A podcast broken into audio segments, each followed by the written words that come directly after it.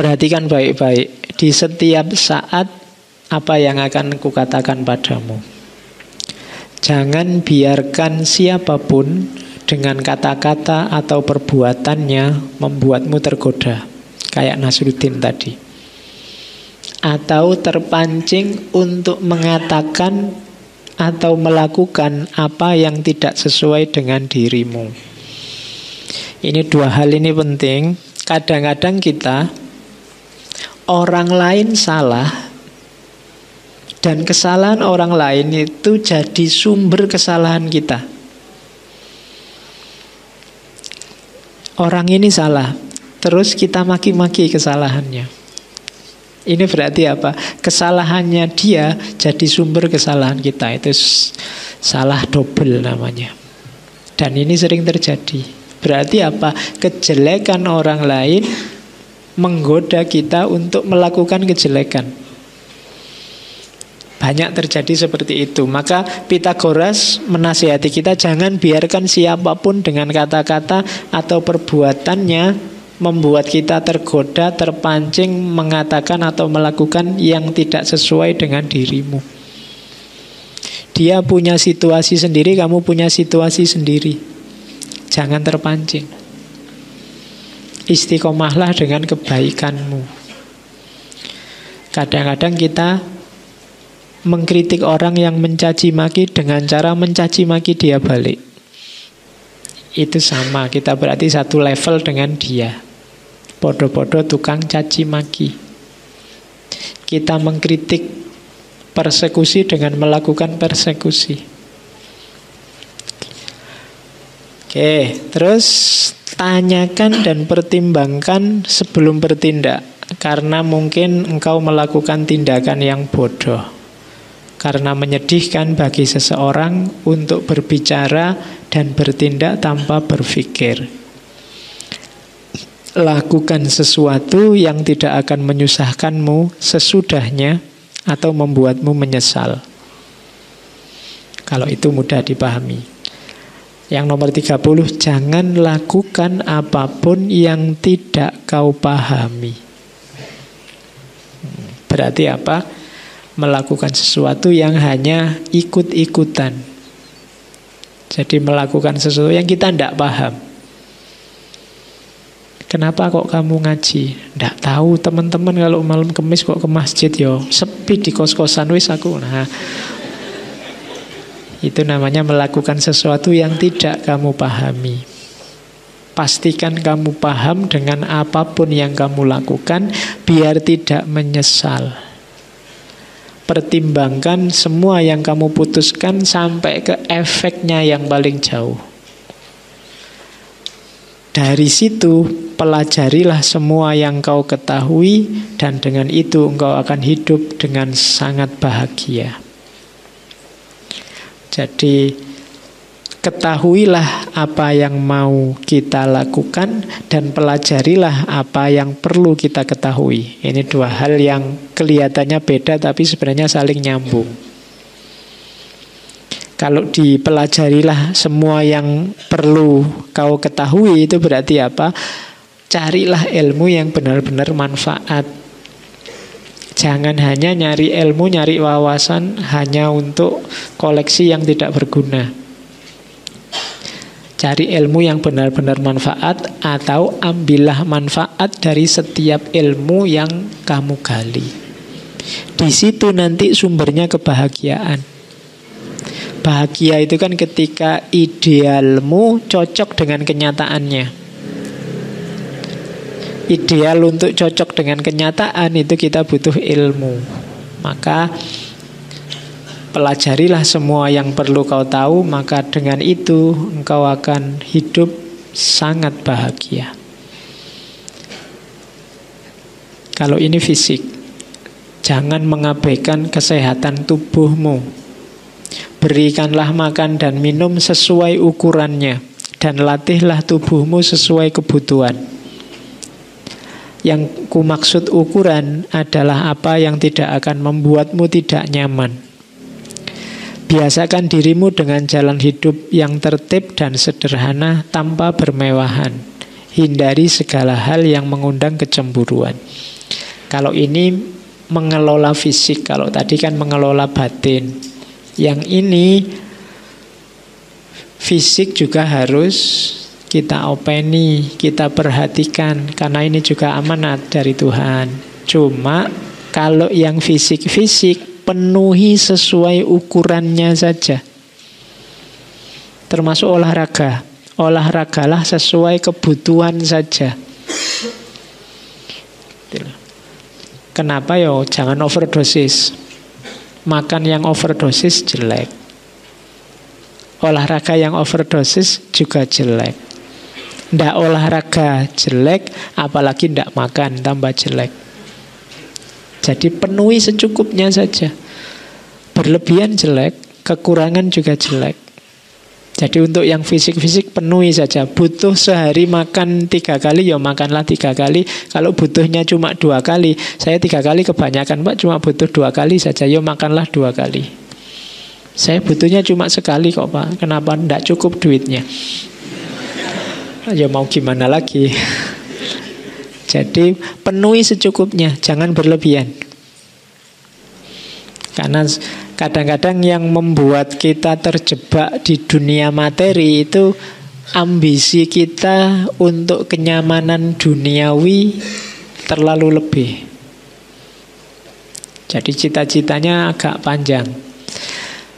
Jadi cita-cita pengen punya mobil, punya motor, punya rumah. Rumah pun nggak sekedar punya rumah. Saya pengen punya rumah yang luasnya sekian, paling tidak tingkat tiga. Kemudian nih, mobil juga tidak asal mobil, tapi mereknya ini. Ketika kalian targetnya semakin detail-detail kecil ini, semakin sibuk kamu nanti dengan materi.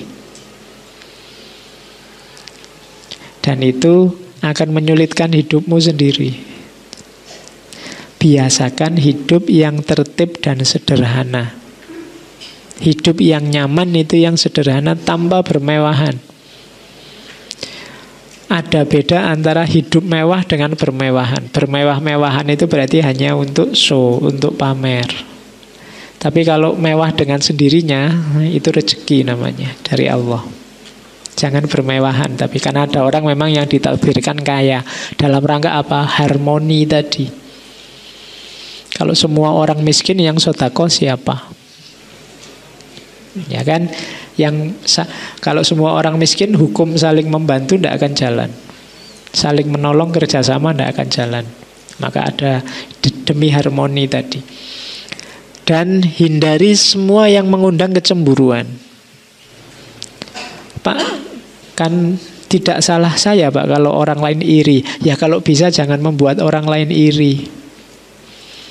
Kalau tadi saya pesan jangan melakukan kekeliruan di atas kekeliruan orang lain. Kalau ini sebaliknya, jangan jadikan dirimu sumber kekeliruannya orang lain. Kita kadang-kadang jadi sumber salahnya orang lain. Antara lain melakukan yang mengundang kecemburuan. Kalau bisa dikurangi. Misalnya ada temanmu yang uangnya sudah habis, beli makan tidak bisa, akhirnya tiap hari Indomie Sementara uangmu masih banyak terus kamu beli makan yang enak-enak itu pun dibungkus dibawa pulang ke kos-kosan makan di depan dia. Yo. Masalah itu berarti. Oke, itu namanya kamu nyari masalah, mancing orang untuk jadi dosa. Tapi kan dosa-dosanya dia Pak Londa. Kamu jadi sumber dosa itu juga masalah. Kan kamu sering begitu, biar aja dia ngomong jelek tentang aku. Kan nanti dosanya dia tambah banyak, dosaku pindah ke dia semua. Lo kalau bisa kamu jangan jadi sumber yang bisa diomongkan semacam itu. Oke, jadi hindari segala yang mengundang kecemburuan. Oke, jadi ini nasihat dari Pitagoras. Terus kalau ini nasihat sebelum tidur, nanti kalau pulang boleh dipraktekkan. Jangan biarkan tidur memejamkan matamu saat engkau di pembaringan sampai kau uji semua yang kamu lakukan seharian dengan akal sehatmu. Jadi sebelum tidur katanya Pitagoras muhasabahlah. Muhasabah yang ditanyakan apa? Tanyakan Hari ini aku salah apa? Dalam hal apa aku melakukan kekeliruan? Apa yang sudah aku lakukan? Apa yang aku lalaikan? Padahal harus aku lakukan. Coba tanyakan hal itu. Aku sudah melakukan kebaikan apa? Aku sudah melakukan kekeliruan apa? Apa yang sudah aku lakukan? Apa yang harusnya aku lakukan tapi tidak aku lakukan? Jangan tidur sebelum kamu jawab pertanyaan-pertanyaan ini. Ini namanya muhasabah. Uji dirimu. Kalau dalam ujian ini engkau temukan kesalahan-kesalahan, tegur dirimu. Ingatkan dirimu secara serius. Wahai diriku, Besok jangan gitu lagi ya. Bila perlu kamu hukum hukuman-hukuman ringan aja, jangan hukuman berat-berat. Kalau kamu begini lagi besok, apel minggu ini batal. Nah, gitu loh cara menghukum dirimu. Ya. Pokoknya kalau masih begini lagi, makan dari tiga kali jadi dua kali saja untuk besok. Itu namanya memperingatkan diri, menegur diri secara serius. Jadi kalau ada salah, kalau ada yang bagus, yang wah harusnya biasa-biasa tapi kok hasilnya luar biasa, bergembiralah, beri reward dirimu juga tidak apa-apa. Alhamdulillah targetku terpenuhi bahkan lebih baik. Berarti minggu ini apelnya dua kali. ya, itu namanya menghargai diri. Jadi setelah muhasabah kalau sudah ketemu jawabannya terus ada cerita tentang seorang wali yang punya kebiasaan menulis dosa yang dilakukan dalam sehari. Kamu boleh coba nyaingi malaikat Rokib Atid. Beli buku Bukan buku harian, tapi buku catatan dosa. Coba kamu latihan ya. Setiap kali kamu habis salah, tulisan. Nah, ada cerita tentang wali yang melakukan hal ini. Dalam rangka apa? Untuk muhasabah. Nanti silahkan kamu bikin terus mungkin seminggu dilihat satu bulan direkap. Wah dosa paling banyak ternyata apalah internetan nyari konten-konten apa gitu coba kamu cek ya nah, atau chattingan yang tidak penting oh cari aja yang gitu-gitu kamu catet-catet sendiri kayak itu nah wali ini serius sekali nyatet dosa. Setiap kali ada kesalahan di satu salah dia langsung tobat. Oh, di hati-hati biar tidak mengulang lagi. Jadi satu ketika dia buka bukunya dan catatannya hilang semua. Ya, terus kemudian di cerita itu terus ada malaikat yang menyatakan padanya bahwa Allah sudah mengampuni seluruh dosamu karena kehati-hatianmu, keseriusanmu untuk tidak jatuh pada dosa selanjutnya yang sama. Nah, itu coba ya kamu latih itu siapa tahu malaikatnya datang beneran. Ya serius tapi jangan iseng. Kelemahan kita kan gitu. Kalau pas punya buku kayak gitu, buku harian aja. Kalau masih baru semangat nulisnya. Nanti belakangan sudah kosong semua. Nanti awal-awal punya buku isinya banyak. Mungkin sehari dosanya 50 kali. Terus hari kedua ketika males sudah nggak kamu catat. Alah ini dosa kayak kemarin aja. Kamu nulisnya males wes. Jangan-jangan nanti halaman pertama banyak tulisan, halaman kedua idem, idem. Idem terus podo sama kemarin. Oke. Jadi muhasabahlah kalau ada kesalahan perbaikilah. Kalau diulang lagi bila perlu kamu hukum dirimu sendiri ya hukum-hukuman yang ringan yang sebagai peringatan bagi jiwamu kalau ada kebaikan-kebaikan lebih, bergembiralah, kasih reward, tidak apa-apa. Nah, itu cara untuk meningkatkan kualitas hidup. Karena kalau tidak ya situasimu akan kayak hari ini terus. Ya seperti itu itu saja, tidak naik kelas, tidak naik kualitas, apakah lahirnya maupun batinnya. Itu ayat-ayat Pitagoras ini dua ayat terakhir Setelah engkau kehilangan tubuhmu yang fana, engkau akan tiba pada situasi paling murni. Engkau akan bersatu dengan Tuhan, abadi, tak berubah, dan kematian tak punya lagi kuasa atasmu. Nah ini penutupnya Golden Versus tadi tentang puncak hidup kita. Kalau di bahasa kita inilah level ilaihi rojiun.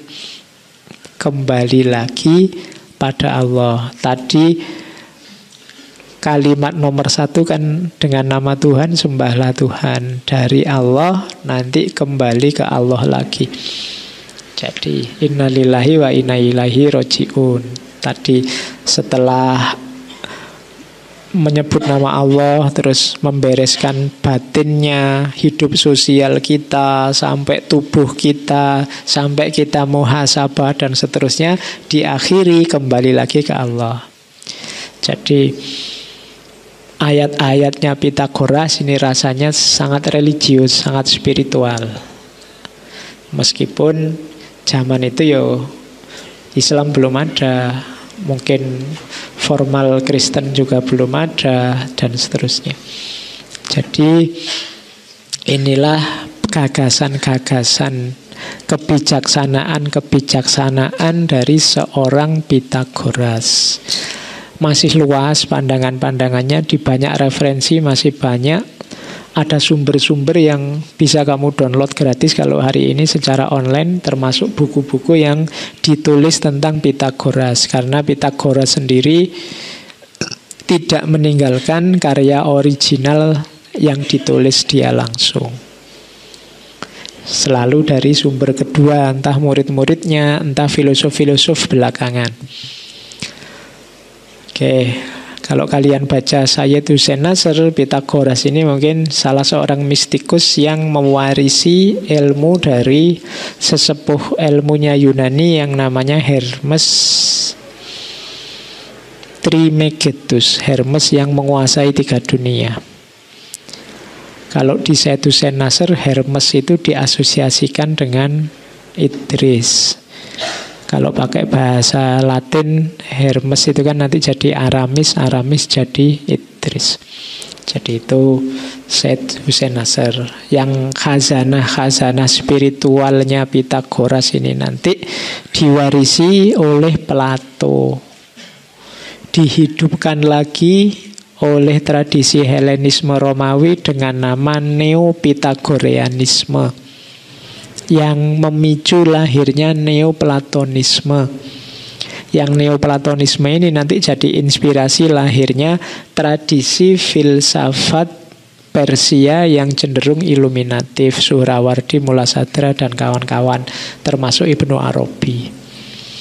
Oke, itu kalau silsilah pemikirannya seperti itu. Cuma memang ada banyak gagasan-gagasannya yang sangat dalam, sangat mistik yang tidak bisa dijelaskan sekilas-sekilas seperti ngaji ini harus didalami serius termasuk mistik-mistik tentang angka tentang rahasia-rahasia yang harus orang khusus yang memahaminya Oke, saya kira itu untuk gagasan-gagasannya Pitagoras. Minggu depan kita bertemu Parmenides, tokoh Yunani yang lain yang juga punya gagasan-gagasan berpengaruh. Saya kira sampai di sini saja pertemuan kita dengan Pitagoras. Kurang lebihnya mohon maaf. Wallahul muwafiq. Wallahu a'lam bisawab.